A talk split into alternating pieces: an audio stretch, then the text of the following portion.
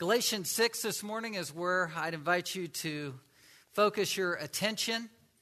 Galatians 6, we're headed into what I thought was going to be the conclusion, and I studied verses 11 through 18 and thought I might even wrap the whole thing up in one sermon today, and then I found myself going back to verses 9 and 10. And so I'm studied ahead, but I couldn't let verses 9 and 10 go with just a cursory thought last week about it. And it just connected with life enough that I thought I need to share what I think the Lord is impressing on my heart with your hearts. And hopefully we'll find the answer to why the Lord had us go back to verses 9 and 10. Listen to how it all ties together, though, beginning at verse 6. Let the one who is taught the word share all good things with the one who teaches. Do not be deceived. God is not mocked, for whatever, so, whatever one sows, that will he also reap. For the one who sows to his own flesh will from the flesh reap corruption, but the one who sows to the Spirit will from the Spirit reap eternal life. And let us not grow weary of doing good, for in due season we will reap if we do not give up. So then, as we have opportunity, let us do good to everyone, and especially to those who are of the household of faith. Last week, we talked about the theme of what I think this section is speaking to, and that is Paul very dogmatically and with a thunderclap saying, God is not mocked. In the end, God will not be mocked. God is a God of holiness and a God of accountability. He brings the exposure to all he has created. All will give an account. Hebrews 4:13 says he is the highest power and though liberal media or culture or colleges or universities or neighbors or whomever may deny God, the witness of God is on everyone because all are made in his image and they know in their heart of hearts with whom they have to do.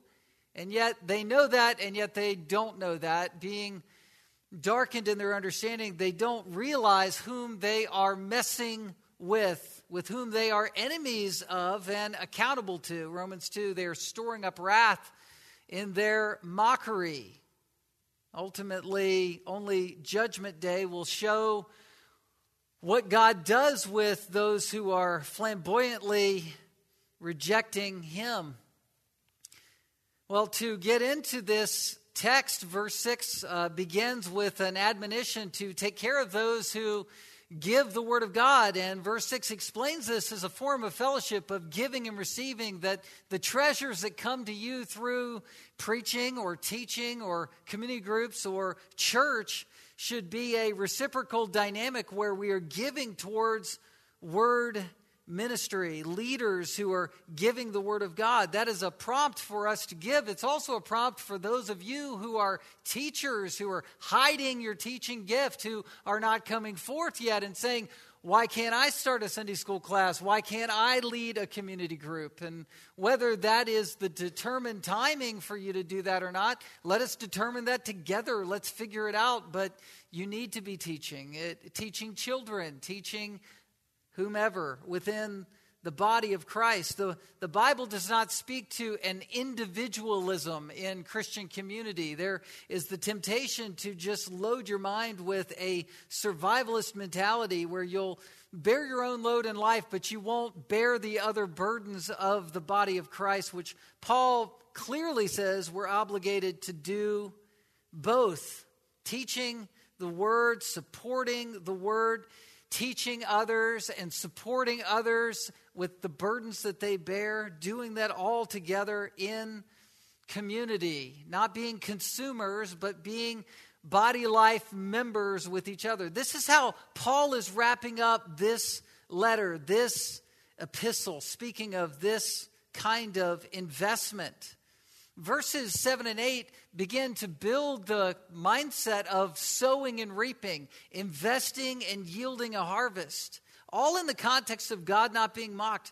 Verse 7 you shouldn't be deceived about this. Not like a wandering planet, that is the Greek word planao, where you're just spinning around in the solar system somewhat aimlessly, ignoring the fact that God is not going to be mocked in the end. That we, if we sow to the flesh, verse 8, we're going to reap corruption.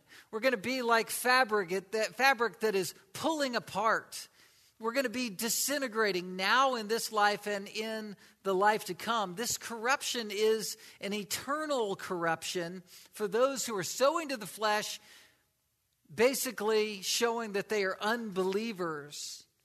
Though believers at the same in the same sense can sow to the flesh and reap and yield corruption in this life ultimately, this is a warning against people who are spinning completely out of control, walking away from the faith.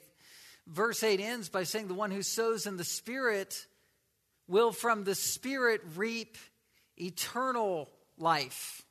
And this is, again, speaking of the eternal life that's in the Christian's heart. It's the eternal life of loving God now. It's knowing God personally, intimately, relationally. You walk with Christ now. Jesus said, This is eternal life, that you may know me. It's knowing God personally, it's knowing God intimately. And it's the eternal life that goes into eternity. Those who coddle the flesh, those who live for the flesh, those who in the context here, are sowing money into the flesh, into the descriptions of the flesh from Ephesians 5 19 through 21. All of the works of the flesh. If you sow into immorality, if you sow into enmity, if you sow into rivalries, if you sow into drunkenness, if you sow into wantonness, if you sow into a lifestyle of being out of control, you're going to reap corruption a corruption that will ultimately find you out in the end, perhaps as an unbeliever.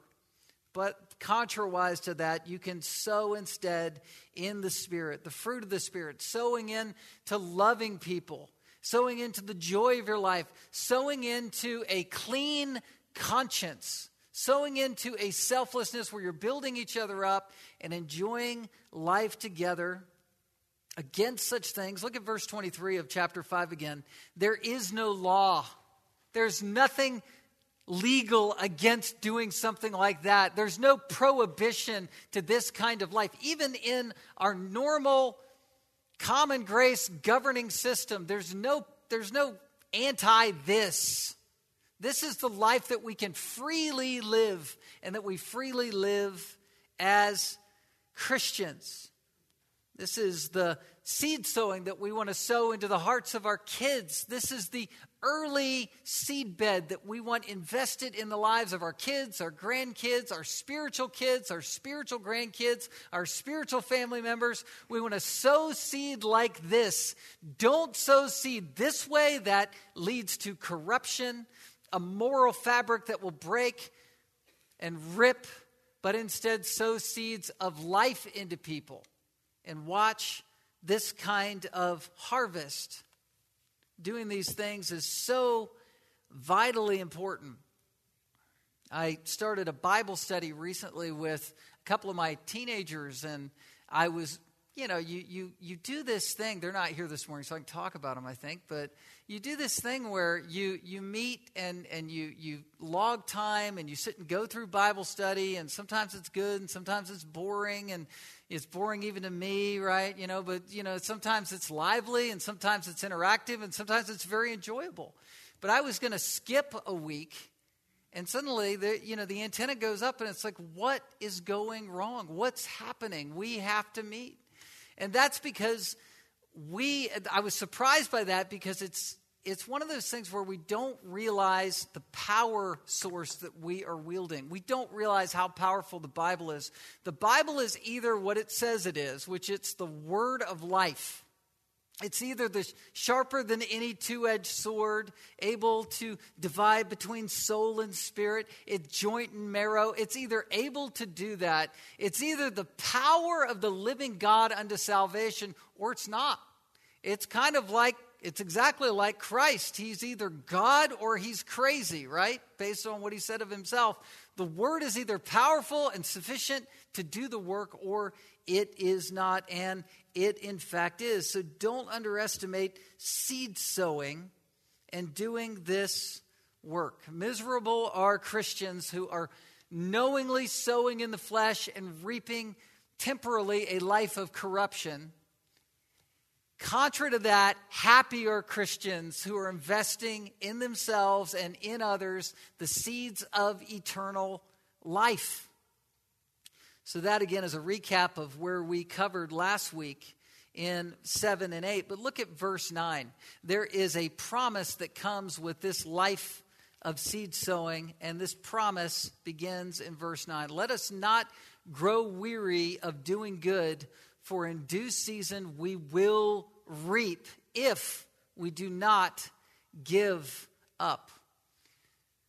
Often, promises in Scripture, though a scriptural promise will be kept by God, the blessing of that promise can be broken by the believer. The blessing of that promise can be broken. Yes, he who began a good work in you will be faithful to complete it until the day of the Lord Jesus Christ. As believers, we have that promise.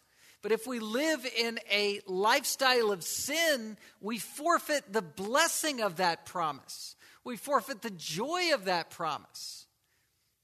Eternal life is promised to us, but not without accountability. And when I stand before God one day in the judgment seat, I want God to look at me and say, Well done, good and faithful servant.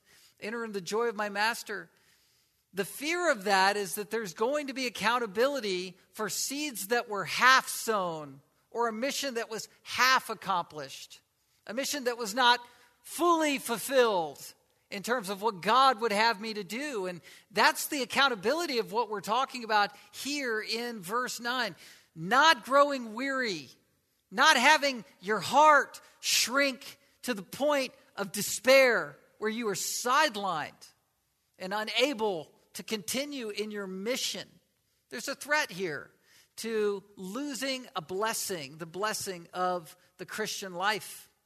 The subject here is moving from the theme of holiness to doing good, doing good to others in the Christian life. And specifically in the context, it's being generous, perhaps even giving but done in terms of worship and by and for the Holy Spirit. Paul is readily acknowledging something that we all know to be true. Faithful Christian service or doing good for other people is exhausting. It's exhausting. As Paul put it, he labored to the point of exhaustion. It's exhausting. Doing good, pouring out is and will always and forever be tiring work. Tiring work. It's hard work that God gives us to do. And there are temptations when you are fatigued that are enormous. There are discouragements that come that we have to account for. And verse 9 is saying there's a danger in getting so tired and so weary in the work that we just want to give up altogether, to throw in the towel, and to stop working, to stop sowing seed and doing good. Specifically, again, in the farmer analogy, there's a delay between sowing seed, putting it in the ground, and the time from that point to when we actually see any life at all. And the time gap between sowing and seeing the fruit and the harvest can cause someone to stop the work, to become weary to quit. And people quit the faith all the time. Unbelievers who think that they are believers will ultimately and utterly quit the faith. They will deny the faith and they will walk away in complete apostasy and they'll be found out to never having been saved. But there are many people who will verbally quit the faith, though that they are actually believers, who sit out, who are sidelined, who are just lifeless, almost like they're on the outside looking in, wondering what is going wrong. Again, the miserable state of the Christian who's sowing his seeds in his flesh or her flesh. The most miserable person of all. And that's what, again, Paul is combating. He calls out the idea of growing weary. Negatively, this could be someone who's lacking devotion, who's being lazy, who says they're going to work and yet they don't work at all. They are hypocrite, they're hypocritical, talking about serving Christ all the time, but they actually don't do anything. There's a weariness, a vicious cycle where people are trying to do the work of Christ in the flesh, or they're talking themselves up and they try a little bit and then they quit and they stop and then they become exhausted for that. They become exhausted within their own hypocrisy. James 1 22 says, But be doers of the word and not hearers only, deceiving yourselves. People are hearers and they talk a good game, but they live within their own self deceptions and wonder what's going wrong. Put positively, verse 9 is an encouragement for those who want to live for Christ, those who are seeking for a rally cry here to say, I want to bear fruit. Let us not grow weary in doing good. I don't want to stop.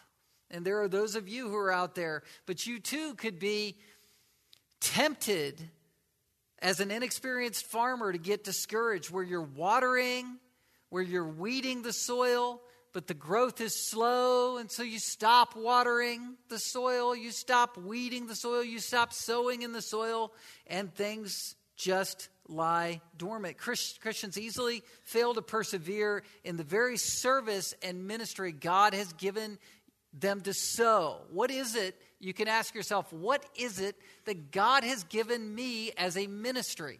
What is it that I'm supposed to be doing? And I'm not just talking like in terms of programs. This is not some veiled appeal to fill up the slots in vacation Bible school, though that is necessary to do. It's not.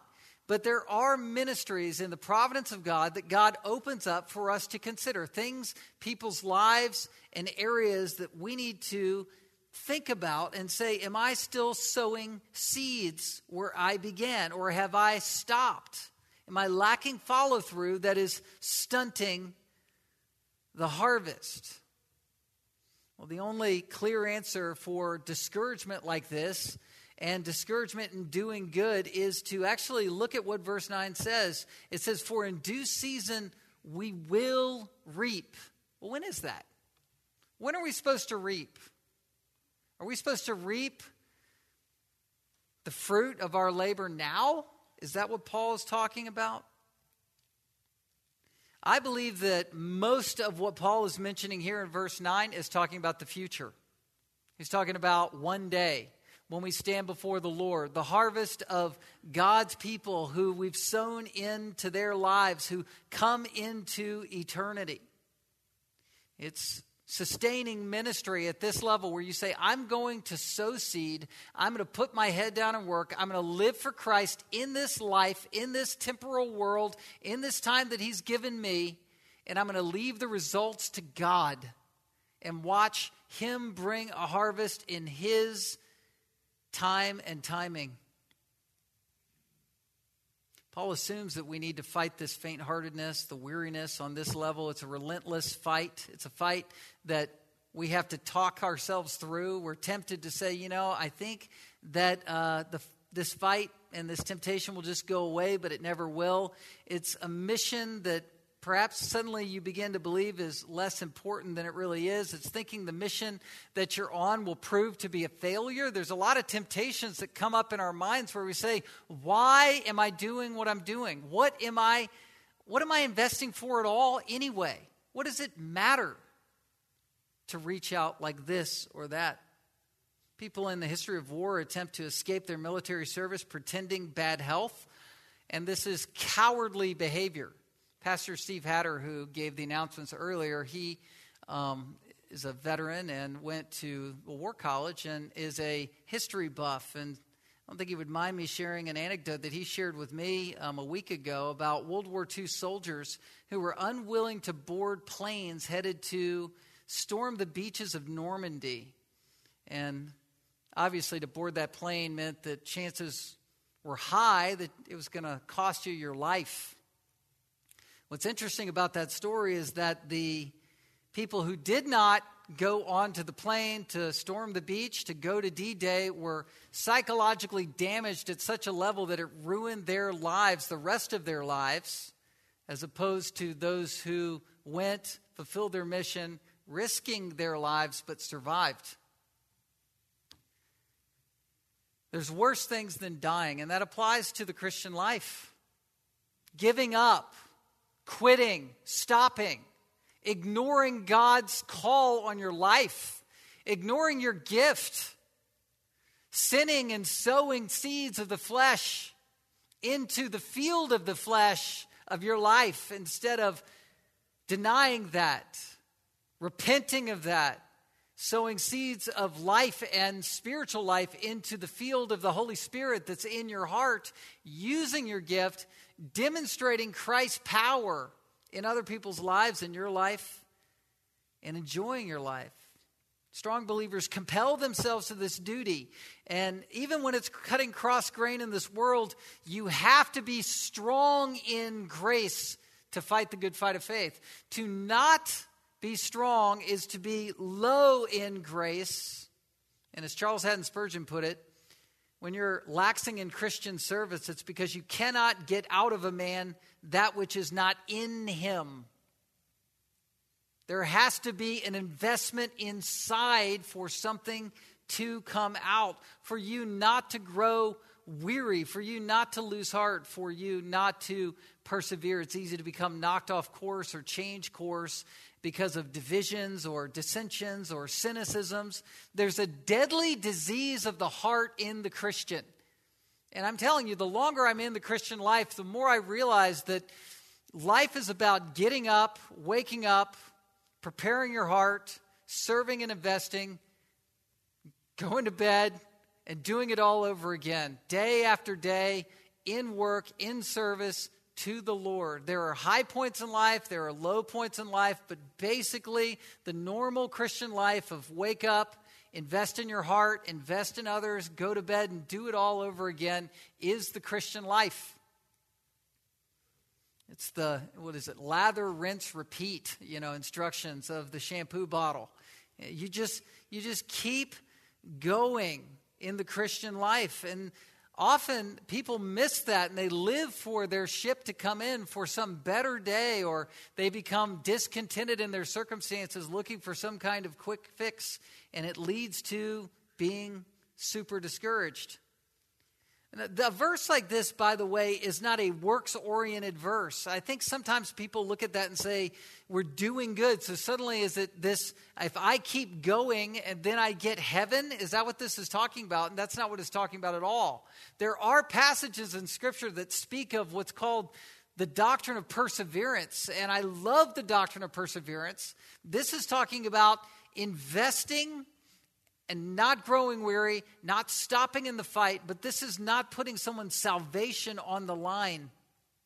There are warnings that way. There are people who suddenly denied the faith. There was Hymenaeus and Philetus that talk of uh, their talk spread through the church like gangrene. There was Demas in love with this present world who deserted Paul, has gone to Thessalonica, these are people who are short circuiting their path. Did they lose their salvation? No. They were people who were hard hearted, like Judas Iscariot, who were tasting of the power of God, who were around the power of God, who thought that they were justified by Christ. They thought that they were in Christ, but they, they would not finish the race. And they showed themselves not to be Christians at all. And that is a true doctrine in Scripture. It's not losing your salvation, it's just explaining what went wrong. When someone denies the gospel actively or actively, willfully, is repeatedly in a sin, a cycle, an unbroken pattern of unrepented, hard hearted sin. That is proving a person's heart condition is lost instead of saved. Colossians 1:22 it talks about being reconciled in the body of Christ, being presented holy and blameless by Christ.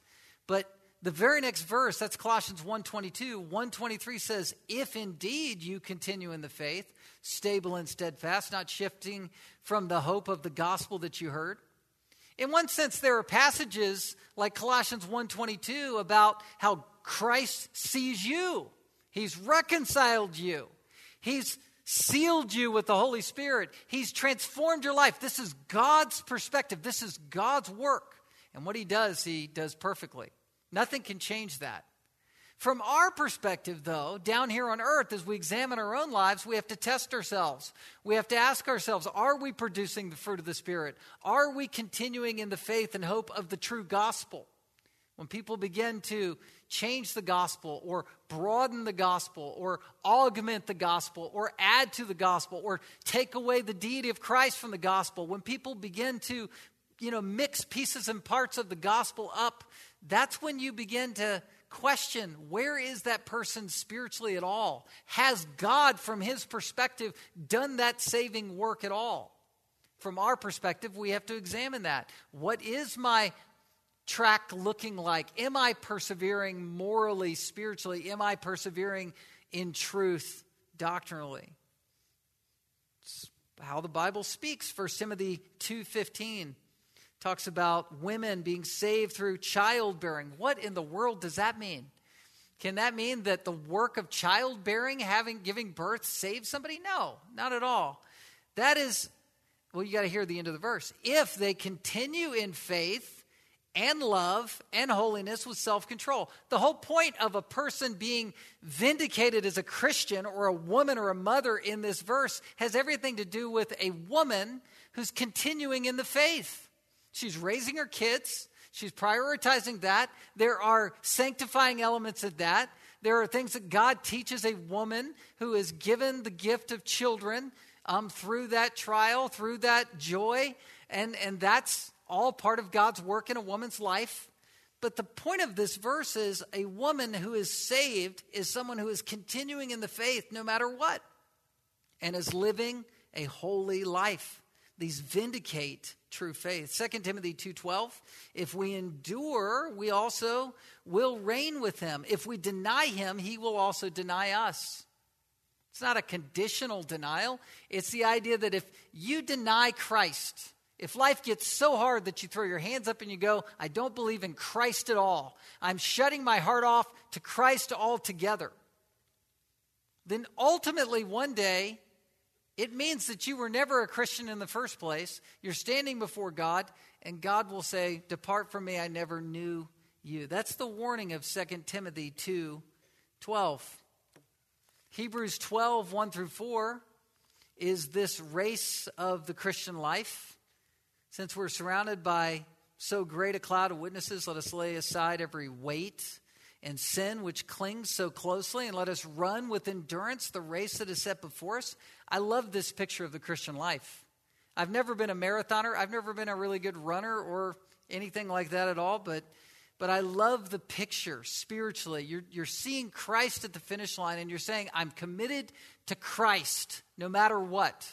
I'm saved. I know I'm saved. And because I'm saved, I'm going to run the race and I'm not going to quit no matter what until I go all the way across to the finish line. And you're looking to Jesus, verse 2, the founder and perfecter of our faith, who for the joy that was set before him endured the cross, despising the shame, and is seated at the right hand of the throne of God. Listen to this, verse 3. Consider him who endured from sinners such hostility against himself Whose race is the author of Hebrews talking about now? He's talking about Christ's race. His race all the way up Golgotha. His race with a crossbeam attached to his back. His race where he was mocked.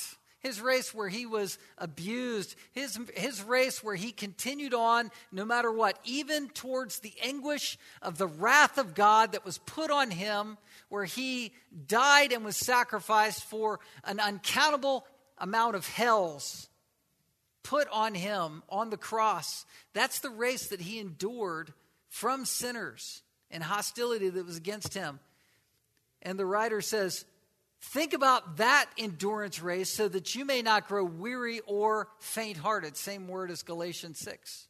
He ran the race, so we run our race. In your struggle against sin, you have not yet resisted the point of shedding of blood. Verse 12 Therefore, lift your drooping hands and strengthen your weak knees. Make straight paths for your feet, so that what is lame may not be put out of joint, but rather healed. If you want to grow straight, it's like a bone that's been broken. If you don't set that bone, it's going to grow back crooked. It's not that in the analogy, it's not that you're not a Christian anymore. It's just, do you want to grow well? Do you want to grow strong? Do you want to be a mature Christian? Then endure.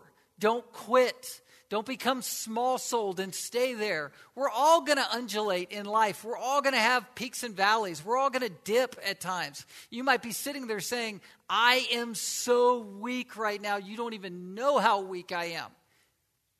I understand Christ understands far more, but it's important for you to realize that you don't have to stay there. You have to think gospel thoughts. You have to remember Christ endured. You have to remember that you're in a race. You have to remember to, though you are weary now, don't grow weary in well doing. Keep going. Start moving again. Persevere. A believer is someone who perseveres, puts away sin, kills sin habits, and displays fruit. And an unbeliever is someone who gives up and utterly gives up. People will build unbelievers up sometimes and give them false assurance, but no matter what profession has been made or what degree to which the profession has been credible to others, unless God has put life in that person's heart, they're not a Christian. So, verse 10 leads us to, or actually, verse 9, we're still there, leads us to the second point, which is the harvest. The temptation is giving up and growing weary, but verse 9 says, In due season we will reap if we do not give up. If we don't lose heart by doing, by when we're doing good deeds. Spirit filled Christians desire to do good. Think about that for a second. I just want that to marinate in your minds. Spirit filled Christians, those who are walking in the Spirit, yielded to the Holy Spirit, want to do good to others. If you don't want to do good for others, there's a good chance that you're not walking in the Holy Spirit right now. It's a fruit of the Spirit, it's loving others.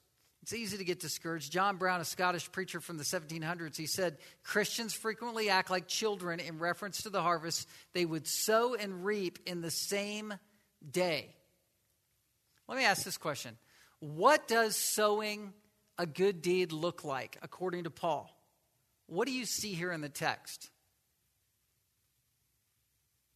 What does reaping look like in verse 9?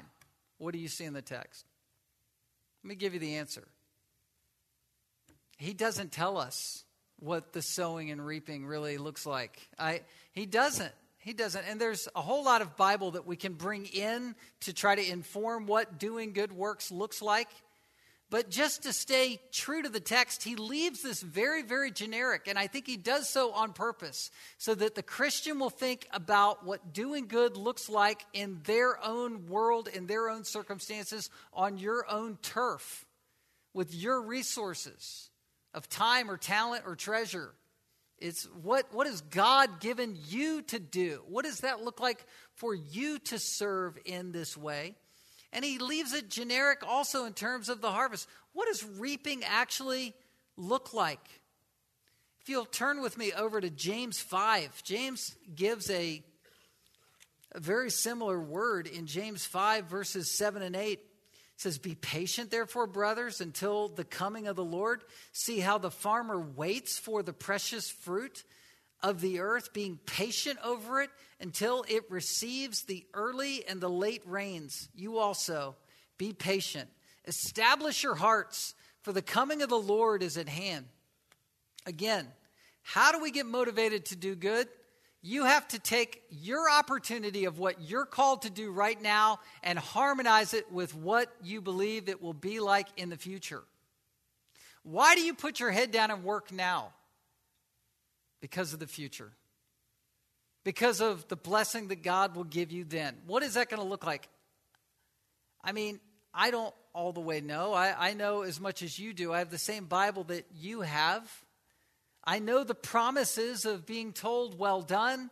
I know the promises of we're under a no condemnation status. I know the rewards and the scenes and the pictures of receiving the crown of life. I know the idea of going into the effulgent, majestic, glorious presence of our Savior, declaring He's the creator of all things and He's the Savior of all nations.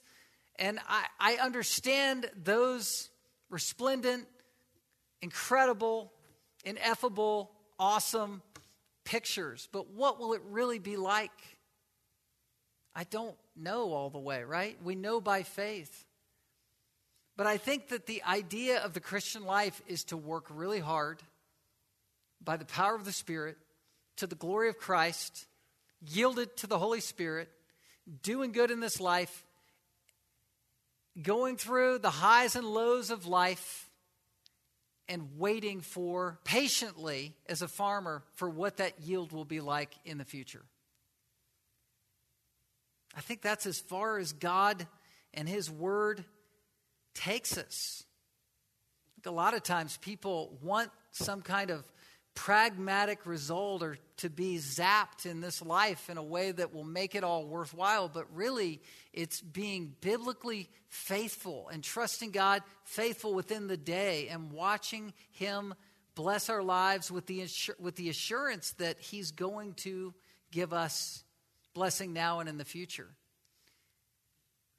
Doing good again in the immediate context could be linked back to giving Second Thessalonians 3 10 through 13 is the same concept that Paul is bringing out. He says, For even when we were with you, we would give you this command. If anyone is not willing to work, let him not eat. For we hear that some among you walk in idleness, not busy at work, but busybodies. Now, such persons we command and encourage in the Lord Jesus Christ to do their work quietly and earn their own living. As for you, brothers, do not grow weary in doing good. What's Paul saying here? He's saying, work a job, put your head down, do it quietly. Some of you are walking in idleness, some of you are busybodies, some of you are freeloaders.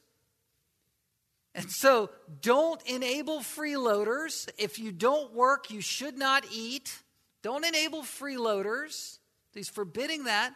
But at the same time, he's saying, earn your living and then don't grow weary in doing good. Do good to people. Don't enable the free letter, but do good to people. Help people out. This is Christianity.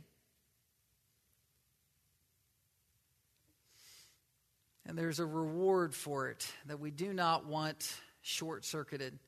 What about Paul's life? What was his life like? Did he just, you know, give and it was so good and just enjoyable? Well, Paul's life was filled with frustrations, persecutions that spanned his entire life, and he knew a thing or two about being exhausted.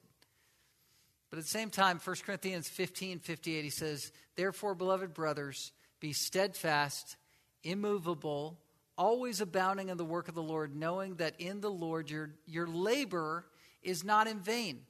How descriptive is that? Eh, what does that mean?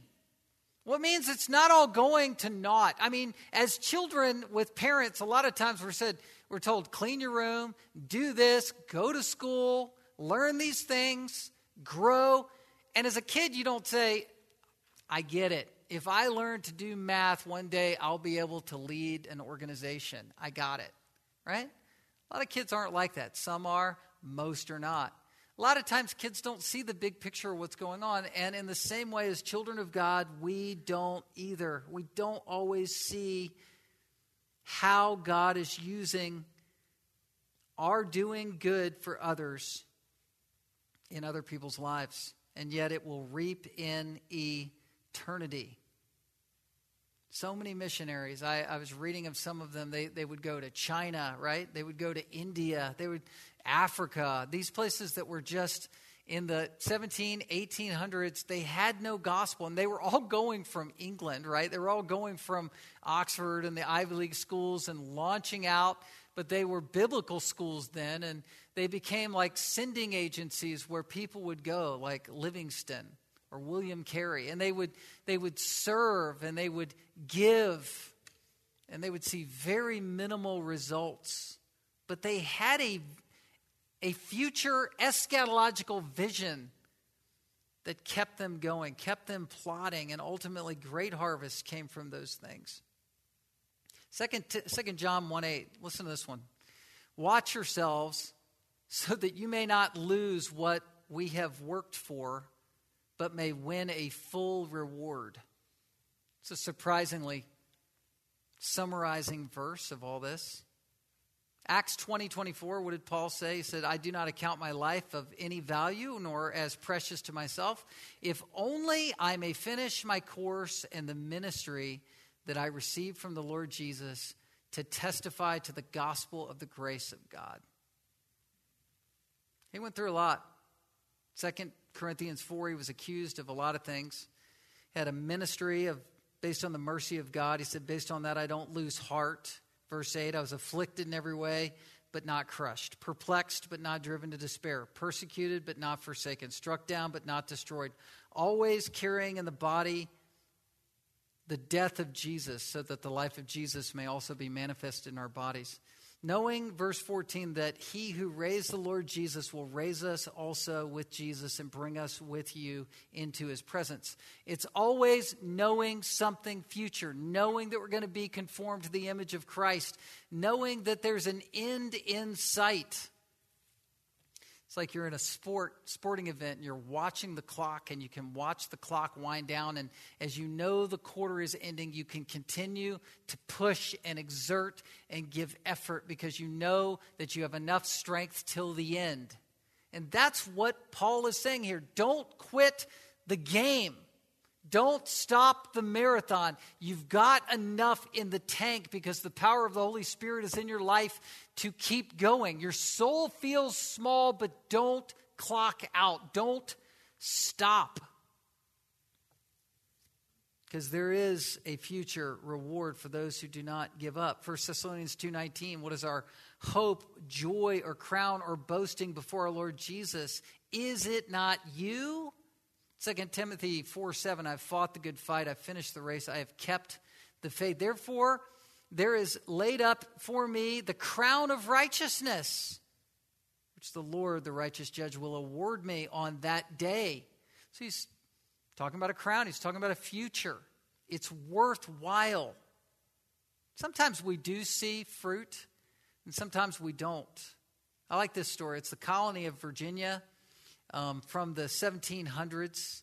There's a conversion story of a man named Luke Short, and he was 103 years old. Sitting under a hedge, he remembered a sermon that had been preached in London when he was there by Puritan John Flavel, 1691. As he recalled the sermon, he asked God right there and right then and there to forgive his sins through Jesus Christ. Luke Short lived three more years, so he was 106 when he died, and the inscription on his tombstone said this Here lies a babe in Christ, aged three years, who died according to nature, aged to 106. Nearly a century had passed. 85 years had passed since he had heard that sermon that came back to mind that led him to Christ. That's a large time gap between sowing and reaping, right? I remember a doctor who he he was a surgeon who worked on one of my twins. It's all a blur, right? Way back when, and uh, when I think it was Carson when he was a little boy, brand new child and this doctor had been either recommended to us or we just kind of you know fell into this relationship with him and he was an on-fire christian. He loved evangelism explosion so he, even though i'm a pastor at that time he has to tell me the full gospel it's all part of his routine and he was so brilliant and, and was a published you know doctor in his field that he could get away with just witnessing to everybody. So it just didn't matter. So he was just off the chain. He could just do whatever. And and I remember hearing his testimony because he was going to tell us his testimony. He said his testimony was him sitting over his mother's grave as an unbeliever his whole life. He said Bill Clinton was in office, everything was spiraling in the country, and, and he, he was sitting there depressed. And he was standing over his mother's grave, and what came to mind was something I think his mother had told him from Scripture. What does it profit a man to gain the whole world and lose his soul? Right? Don't underestimate God's word, speaking it to people as a seed that germinates. Even if we never see the conversion, we don't know what God is up to in a life. Well, let's just move into verse 10. So then, as we have opportunity, what is opportunity here? Opportunity isn't speaking of the future now. Now, Paul is pulling us into the here and now. He's gone to the future when we will reap in verse 9. But so then, because of a reaping that's coming, now we have an opportunity that is this present earthly existence, not occasional opportunities, but the one life that you're given, the unique life that you're given, the limited opportunity you have to serve others. Now that you have that opportunity, let us do good to everyone. The doing good here is a, a Greek word for um, energy. It's the idea of being active, it's effective diligence for the glory of God. Good here has a definite article. It's the good. This is not some kind of just generic do gooding. This is a specific good that we can do that is the fruit of the Holy Spirit, where the Holy Spirit is laying this in our laps to do by God's power. But it's being done in everyday life as the opportunity while life lasts in view of the final judgment. And it's done to two kinds of people. First of all, to everyone. Now, the word opportunity governs the idea of everyone. Otherwise, we would be hopelessly overwhelmed going, if we're supposed to do good to everyone, who do we start with and where do we stop, right? It's doing good to everyone that is in our path. It's governed by the opportunity that is before you in your particular life. Now, the point of this two two kinds of people, this hierarchy that Paul builds here between everyone and the household of faith at the end of verse 10 is that we share with believers and we share with unbelievers. And a lot of times we're sharing with believers so that those believers will share with more unbelievers. It's all part of reaching the world for Christ. Warren Wiersbe said that we, we, we give to the household of faith and they are the receiver that they might become the transmitter. It's how Christ meant it to be. Our resources are limited. We have to give according to God's providence. And when you give to unbelievers, a lot of times it's doing something, doing good to unbelievers. And you know what that does? 1 Peter 2:15 says it's the will of God that by doing good, you actually put to silence the ignorance of foolish people. You're actually shutting the mouths of the critics when you do something for an unbeliever. And watch out, God is going to give you some scenario, right, this week. It's like, oh man, I'm either going to pass or fail. I'm going to do something for that unbeliever or I'm going to just walk away. If you do something, a lot of times God is working behind the scenes to evangelize or to, to convict or to work in a heart, even more than a carefully articulated evangelistic argument could ever do just doing something. It's a comprehensive, uh, sweeping statement of simplicity that's given to us, doing good to everyone. Christianity is not about meetings or programs and even, even evangelistic programs. It's doing good to people that are right in front of you. Now, at the same time, there is the supreme love towards the household of faith. And I remember, even as elders, they're called to take care of their own families and manage their own household. We manage our immediate family, right? We manage the household that we're given that we have to supply um, needs for, otherwise, we're worse than an unbeliever. But we also need to take care of each other in the body of Christ. It's the ultimate consideration that we're one family, one house. Every time somebody is a believer, we're becoming related to each other. It's brothers and sisters. Jesus said it's the will of God that if anyone does the will of God, they're his brother, sister, or mother. It's relationships that transcend all others. And, and this is our priority.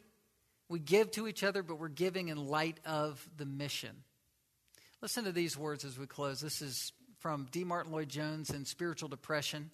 He said, We need to look ahead, to anticipate, to look forward to the eternal glories gleaming afar. The Christian life is a tasting of the first fruits of the great harvest which is to come. Go on with your task, whatever your feelings, keep on with your work. God will give the increase. He will send the rain of, the, of His gracious mercies as we need it. There will be an abundant harvest. Look forward to it. You shall reap.